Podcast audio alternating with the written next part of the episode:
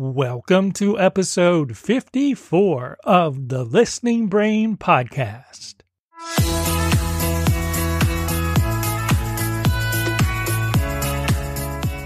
Welcome to the Listening Brain.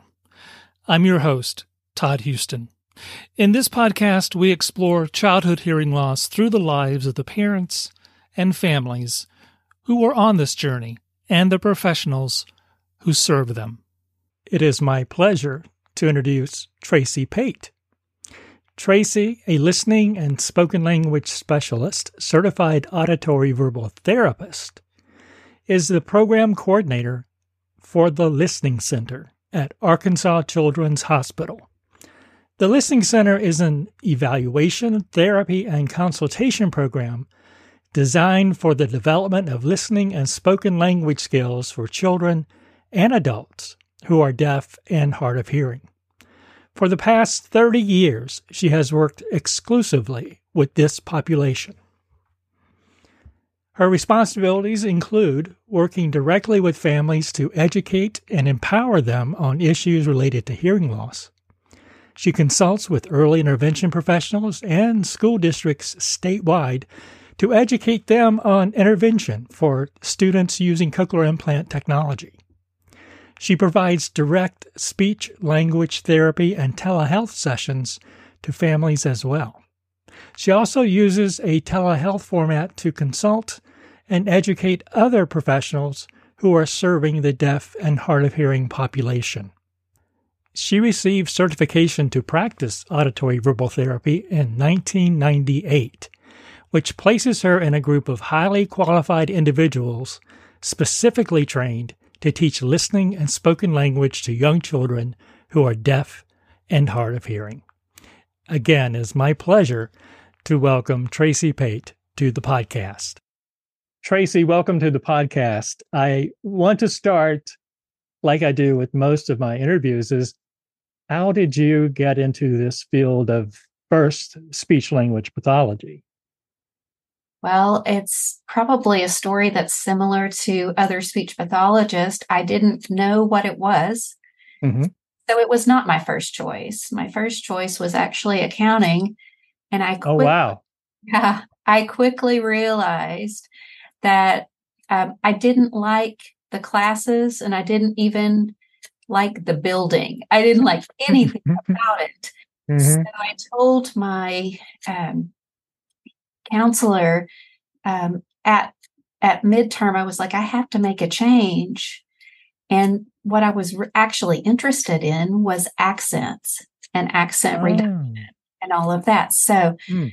when I said that, then uh, my advisor was said, Well, you need to look at speech pathology. Now it's a master's level track. Is that okay? Well, I'm not mm. even really sure. When you're a freshman, do you really know? right. Here, so I was like, sure, it's okay, it's whatever. I found out very quickly that I did really like it. I was very interested in in all of it. So mm-hmm. it was an easy choice for me and I never looked back. And and where did you go to university? So I went to undergraduate school at the University of Arkansas in Fayetteville. And then graduate school was the University of Arkansas for Medical Sciences in Little Rock. Awesome. And so are you from Arkansas originally? I am. Yes. Because w- when we first met, you were in Alabama. I was. I was. So after finishing school, um, I did have a specialization for birth to three year olds. So I knew I wanted to do babies, and I was mm-hmm. seeing primarily birth to five at my first two jobs. And the job, the second job was here where I'm working now, actually at Arkansas Children's Hospital, doing something completely different. Back then, that was a long time ago. Right. But then my husband got transferred to Alabama. I loved hospital. I loved mm-hmm. that um, environment for speech pathology. So sure. my first thought was to contact the Children's Hospital of Alabama and see if they could um, use somebody like me. Well, what happened is they had one position open and it hmm. was in their program designed for deaf and hard of hearing children. I had wow. zero interest in deaf and hard. yes. Um, but I needed a job. Mm-hmm. I wanted to work, continue work in a hospital. So, oddly enough, they hired me, and it was the best thing that ever happened to me. Mm-hmm. I got to see a whole different style of speech pathology work, and I saw a, whole different dedication to long term outcomes for children because that's what you have in this population. And I had never really seen that before. And I wasn't that far out of graduate school, but far mm-hmm. enough. Right. I really appreciate the, the, their dedication, their level of knowledge, and the way that they mentored me to have those same characteristics. So I was a lucky girl. That's awesome. And so, was it there that you first started to learn about uh, auditory verbal therapy in those days? It was. It was. The program um, was designed for uh, helping deaf and hard of hearing children use technology. It had a very strong auditory verbal therapy component to it, but it also had a track for children who were using sign language. And that, you know, if their parents were ones that wanted to actually build auditory skills in addition, then they were welcome.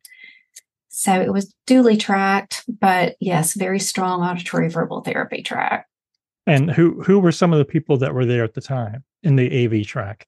Oh, so my main main, main mentor was Nancy Gregg, and she yes. was coordinator for the program at that time. And Angela Nackery was there, mm-hmm. and um, those were the main two. But then I worked with a host of excellent audiologist. Oh, yeah. Given that, then I learned so much from them and the relationship between audiology and speech pathology for deaf and hard of hearing children. And so it was awesome. just to have that uh, that whole environment uh, being supportive for your learning and just soaking it all up. Yes, and working together right. not separately in separate departments or separate service lines. That's generally how it's organized, at least here in Arkansas, it is. But no, there we worked hand in hand with our offices together and our treatment rooms next to each other. And it was a great way to learn. Great place. And I, I interviewed there for once and decided not to come. Um, and went a different route. Um, and we can talk later about about why I didn't do that. Um, but sometimes I think back and say, well, if I'd have gone to Alabama and been there, what you know, would I still be there and working with? Was it uh, Audie as a surgeon? Woolley, yes, Audie Woolley. Yeah, Audie Woolley, and uh, so yeah, I do have those thoughts every now and again. So then, after yeah. you know a decade or so, um, I got a call from my old employer, Arkansas Children's Hospital. And they said that the one person they had on staff um, who had been treating this population was actually going to retire. And so we talked about what would it look like if we built up a program. And I was a big believer in the program that I was in. So I, I didn't do a ton different. I just replicated it and then modified some things about the program to suit the general population of Arkansas, which is different than Alabama. So on the surface, it looks very similar to that program. I was going to say, on the surface, probably looks very, very similar. It does. It looks very similar. But some of the expectations that we have for families and uh, ways that we assist them in treatment may differ. It may not differ than the program is in Alabama now, but it definitely differs a little bit back in the 90s when I was there. Right, right. And so when did you leave Alabama? In 2000.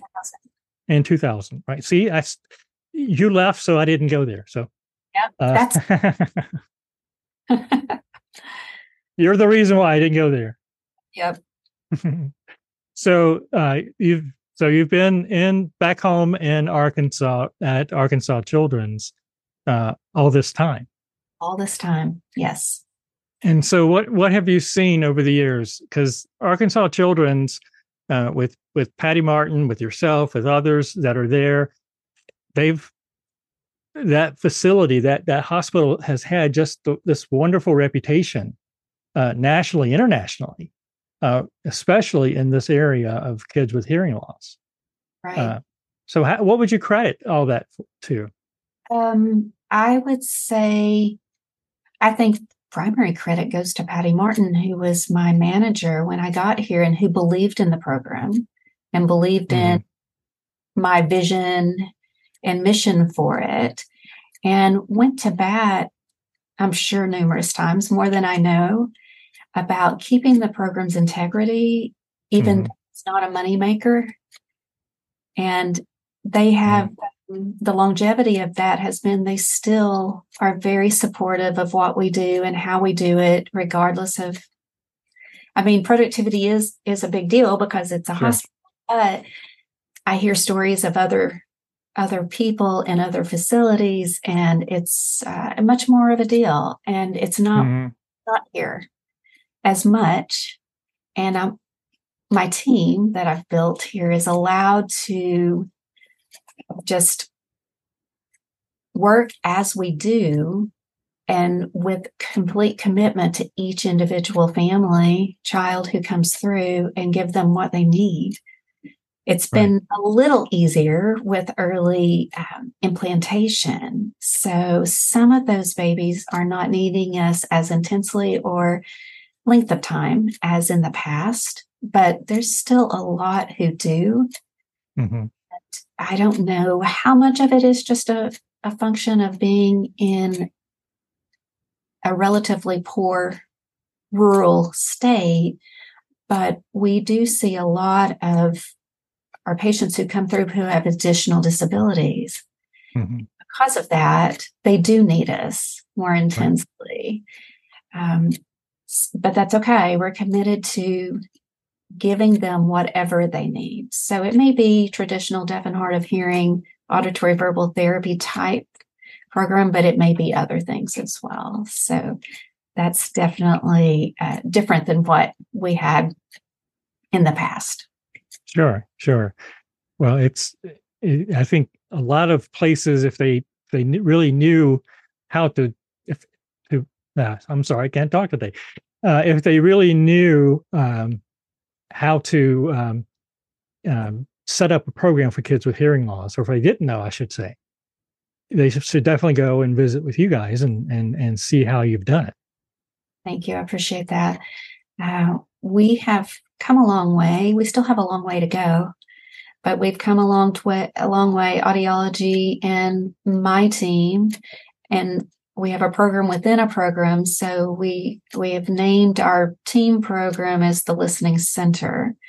Mm-hmm. And so it's just a subset of our speech pathology department, but we work primarily with audiology. Mm-hmm. And so it's integral back and forth between my group. We meet weekly in, within teams and monthly with audiology, uh, monthly with the ENT docs. We've got three CI surgeons. So that wow. Really busy, really. Mm-hmm. Busy. But we're thrilled. Um, I would say the most challenging thing for us right now is really appropriately providing habilitation for unilateral single-sided deafness which i'm sure is is difficult for everyone but mm-hmm. it's been a challenge to really habilitate those ears um, when you've got a normal hearing ear on the other side so so we've really worked using the technology that we have um, we're really working on that because what mm-hmm. we don't have access to is an extra sound booth, which would make it easier, but we don't have extras around here. So Right, right. I've I've thought that this is one of those areas where telepractice can come in because yeah. you can stream to the implant. Um, yeah. and, and, that's that what I've yeah, that's what I've recommended for a few. I don't have that many, but a handful of single sided deafness uh, kids that I'm working with. Most of them are teenagers. Um, it's it's, it's uh, teens are hard for a different you know just oh, lots of reasons lots of reasons lots of reasons why they're a little more difficult but mm-hmm.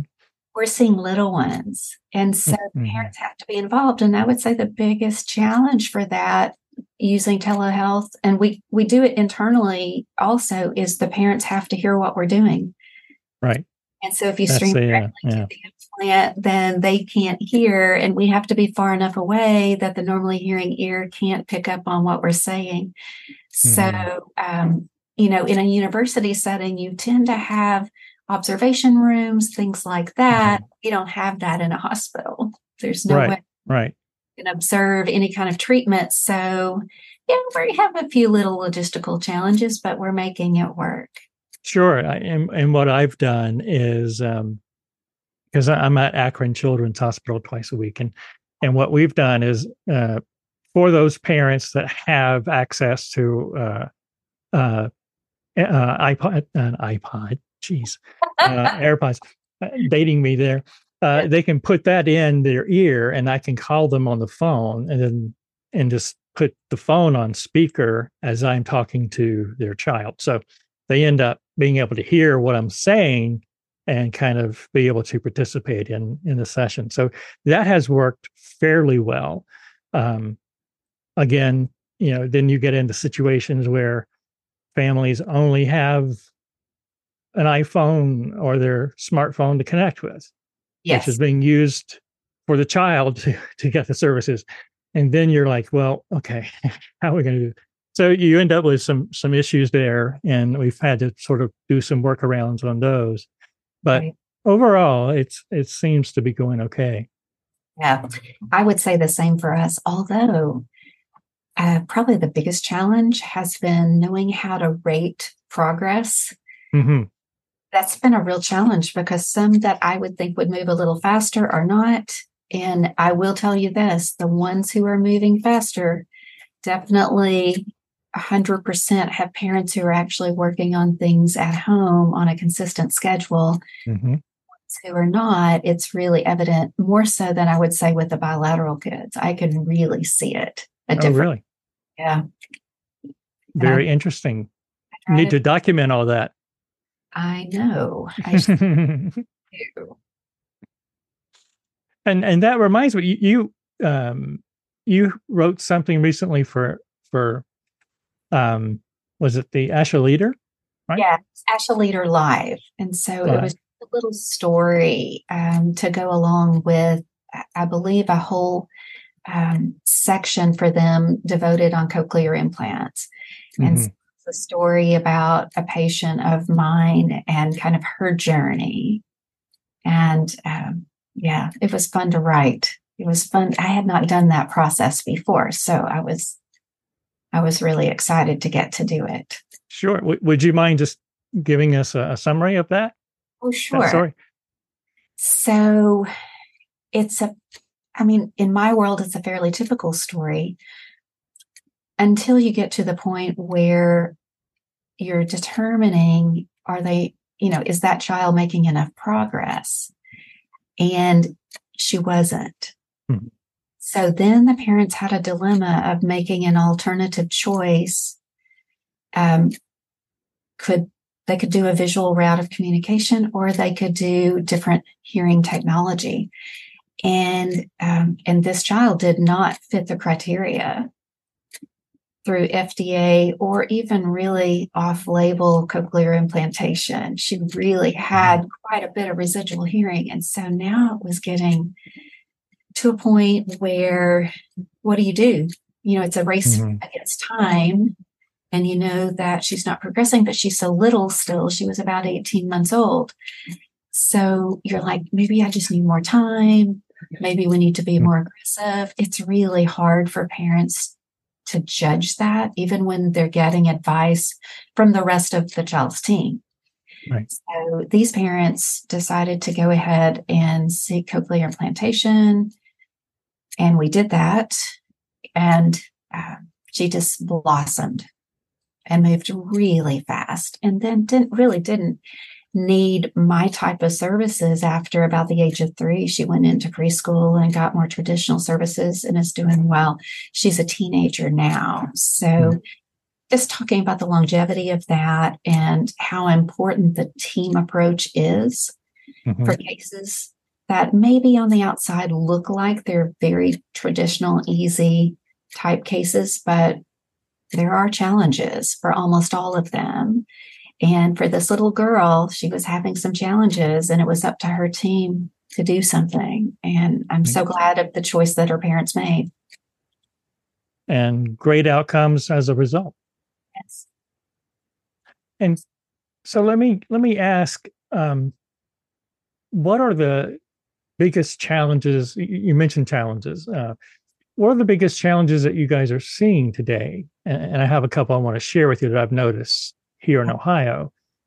Uh, what are you seeing in Arkansas? Well, as I said before, it's a relatively poor rural state. Mm-hmm. So, um, almost all of the families have every adult mom, dad, mom, or dad, whoever is um, a primary caregiver for that child, they're working and they're right. working long hours. And typically they're working the types of jobs that if they take off, they don't get paid. Right. And it's um, gas is pretty expensive. And mm-hmm. you have a vehicle that doesn't have great gas mileage and you live a you know two or three hours from the hospital that eats into your budget and you're also losing income. So I would say that has been probably one of the biggest challenges. Although I have seen extended family really step in, grandparents, aunts, uncles, they really have. So for those people who have support, then it's working. Right. And telehealth has made all the difference in the world because almost everyone has a smartphone of some type with internet access. And that's really all they need for me to conduct telehealth sessions with them. But right. they're working more hours than my clinic is even open it really is causing some difficulty. So, needless to say, we do some early morning sessions and some later sessions, and we try to accommodate when we can. Mm-hmm. That's, yeah, we're seeing the same thing here in Ohio. And there's a sort of a, vast section of Ohio that's, um, that's really a part of sort of Appalachia and, you know, quite poor and, um, very little resources in those communities and and so telehealth and telepractice has been uh, really a, a, blessing for for many of those families but like we were saying earlier some don't have technology or the internet is spotty or you know there are challenges to even get telehealth in place. Um, but it has helped uh, alleviate some of those issues. Um, what are you seeing in terms of early intervention are you talking about the organization of early intervention or the concept of early intervention? Well, I will. Uh, I will elaborate a little bit more. Um, we, I, I seem to see now that it, essentially in Ohio that um, a lot of early intervention services are consultative, mm-hmm. and um, right now, most of my families report that they get about an hour per month. And yeah. it's that consultative style. Mm-hmm. And so that's one issue. The other issue that I'm starting to see come up again is this idea of uh, parents being told you don't want to limit your child's communication. So let's do, we can do it all. We can sign, we can do listening and spoken language, and whatever else you want to throw into the mix. Um, and and parents, you know, even with all the counseling in the world and really trying to educate them, when they get hit with you don't want to limit your child's communication and progress, do you? You know, it's it ends up, you know, they end up usually, sometimes, not always, but sometimes, you know, starting with sign and trying to do AV, and then then it gets really muddled. Yes. And so I'm starting to see more of that. And I was at the um, the EHDI conference. It was uh, back this year. Uh, it was down in Cincinnati, and I was seeing that more than I've ever seen it before, um, as being sort of this mindset that's being used in early intervention services. I would say um, there are similarities with my experience in Arkansas.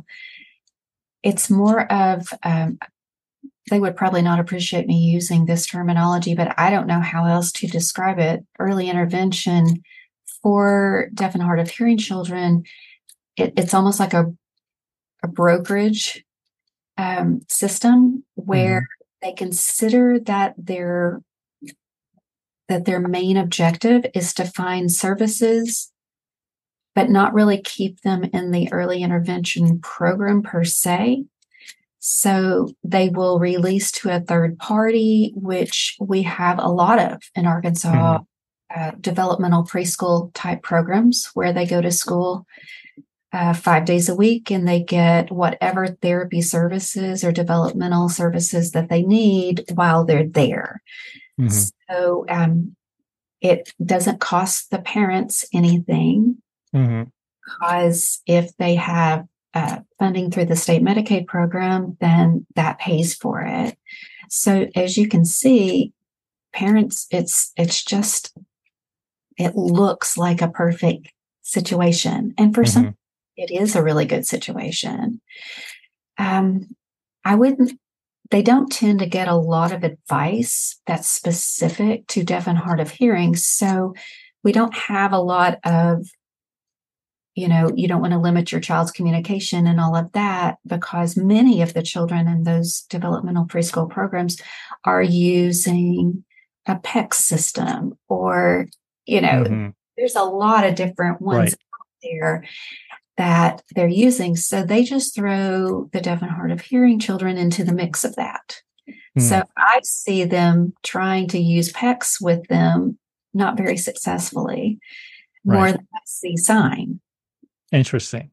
And so, uh, what has happened though is if they go a route of interacting with the early intervention programs through our Arkansas School for the Deaf, then you'll start seeing, you know, don't limit the communication, mm-hmm. all of that. We have um, one of the only fluent ASL and signing exact English uh, SLPs in the state on staff. So, what we tell parents is okay, if you're interested in sign, if that's your interest in starting there, then let's really do it. Not one hour a month. Let's right. do it. And what I find is, is some really see that they want to continue that and others tend to drop out and do more listening and spoken language as those type of skills start to develop in their children and so it's not really advice mm-hmm. from us we're supportive of whatever they choose right but they find that it gets really complicated it does. Trying to do auditory verbal therapy alone is very difficult and very um, time consuming and then trying to learn to sign at a level that's above your child so you can be your child's teacher and your child's learning really fast. Right. Most of the parents are finding that this is that they maybe have bitten off a little more than they can chew so some choose to forego that route and really focus on listening and spoken language and some don't and we support them regardless right right you know the parents who want to do it as you're saying, realize they, they're not going to be language models for their children. So, they, and that's what I typically see. They'll start to fade, you know, those those signs. Yeah, I agree. But what what we have here is the opposite in terms of what you were just describing in terms of early intervention, of referring out to community resources. Here, they do not refer out. So they want to be the primary and only service provider. And uh, it's really parents through word of mouth, or you know, if they happen to get connected to the audiologist or some some other way that they get to, you know, like program I have or the university or anything like that, because they don't hear that from the early intervention program. Right. That is so. And, in, ours want definitely don't want to keep them. it's just the opposite. They they think that if they refer out, that they'll have to pay for those services. Oh, okay. You know, and so that, that's the feedback that I've gotten. So it's it's it's just um, it's it's really upsetting when you see kids that are two and a half, mm. you know, maybe have technology, and you see how much or the lack of progress they could have been making, uh, have made, and what they could have been doing by now if they had just shared those families and get parents to the resources that are available to them. Yeah.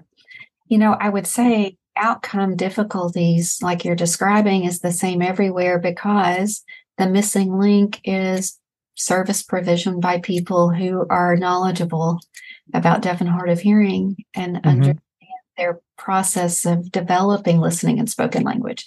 So when you don't know that piece, right. your outcomes could be greatly affected. If you are lucky and have a child who doesn't have additional disabling conditions, that might work. That traditional type of speech pathology mm-hmm. uh, for birth to three might work. But when you start branching out and having other areas of difficulty, it is very common to find children who are underperforming. And probably the worst part of that is that the professionals assigned to those children don't really know that they're underperforming or don't have high expectations for their right. performance. So therefore, the parents don't either. Right. Exactly. It's the it's, it's is failing that child. Right. It's it's sort of that you know that that sort of cesspool that keeps circling and going down the drain you know um, and they don't escape from that until the child turns three and of course here the school district gets them and they're like what's been happening with this child we can't you know they have no language they have you know whatever they're so delayed in what they're supposed to be doing and you know early intervention is like well that's your problem now whether they've aged out Let me tell you, when you release to these developmental preschool programs, um, they keep them till five. So okay. the school district gets them at five and they have limited language and limited skills. And that's a really different picture than if they're three. Sure. Bad at three, terrible at five. Right. Exactly. Yeah. I mean, yeah, it's a huge problem. Yeah. It's just, you know, all these years later, uh, we still fight the same little battles to try to get services to these families. And even with all the progress we've seen in terms of newborn hearing screening and, and early intervention to a degree and, and the hearing technology, it's still, we still have these holes in terms of getting the right services to the families at the right time. Yes, I am really so um, supportive and pushing all of our university training programs to do more training for audiology and speech pathology about listening and spoken language development mm-hmm. and their role in that. Um, with some success, you know, we all of the university training programs at the graduate level in Arkansas do offer at least one course. Right. That may not sound like a lot, but it's way better than zero. I've been sure. doing some um, some lecturing in Mississippi. Mm-hmm. Have zero courses at all mm. of their graduate training programs. So as we're talking and sharing this message with practicing SLPs in that state, you know, you have to start at the beginning, and the beginning is the university training program. Right. And so get, get them before they get out there and form those opinions and everything else. Or don't because or don't right. And so they think, well, they're deaf. How in the world would the child perform any better than what he or she is performing?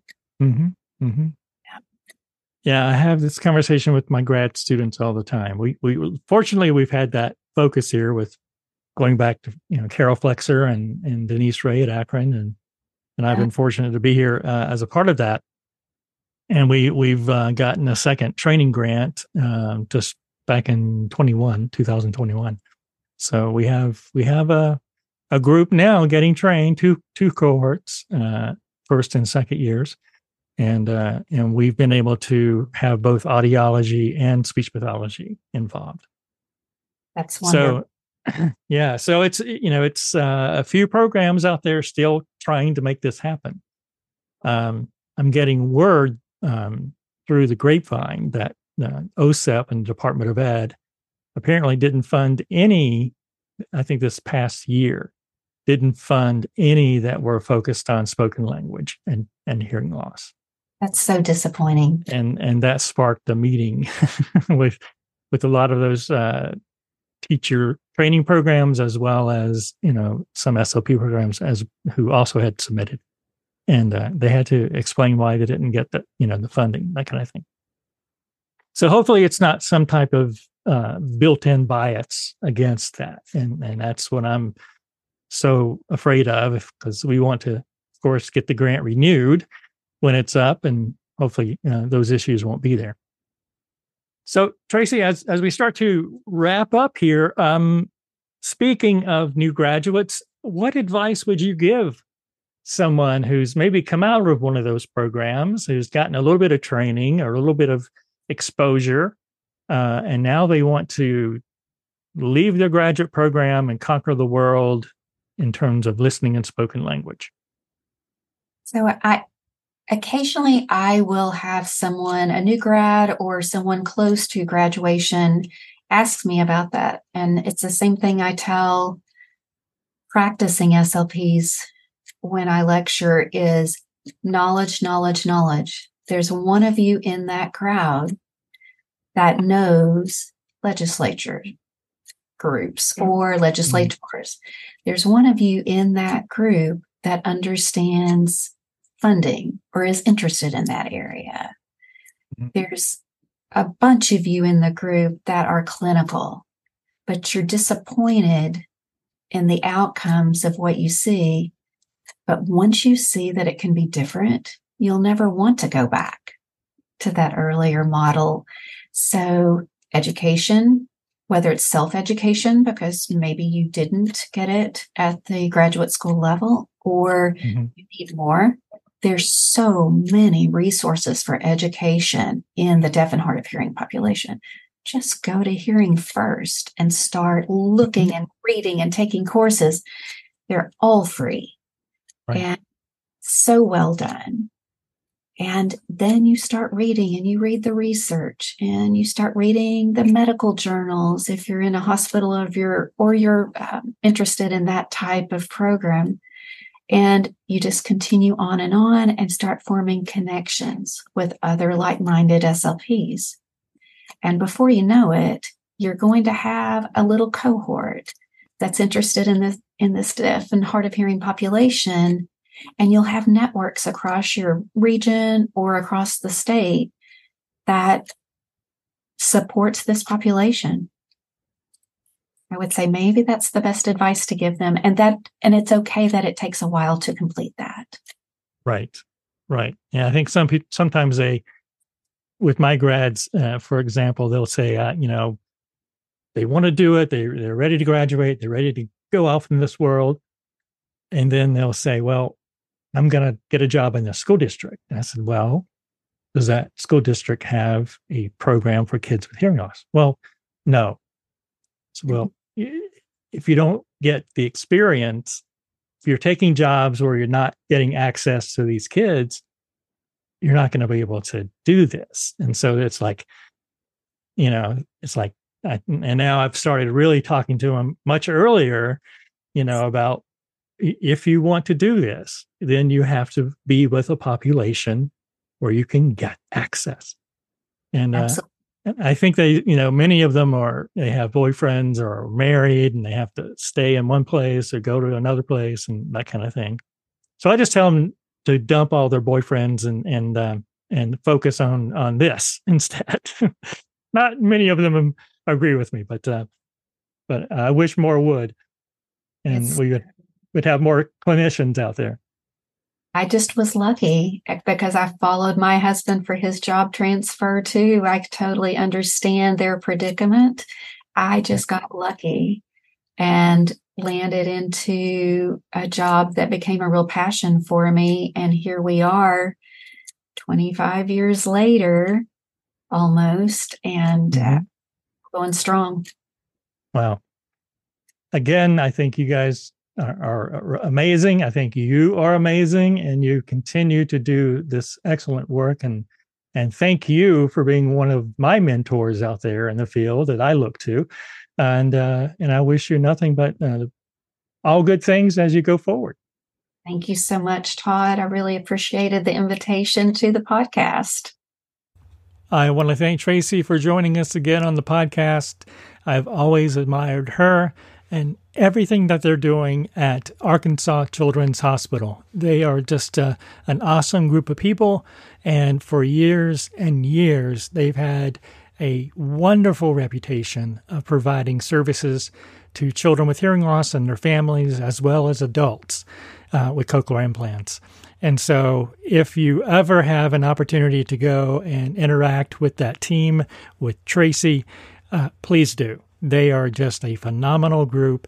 And I am very fortunate to have had Tracy on the podcast. And I really thank her again for joining me.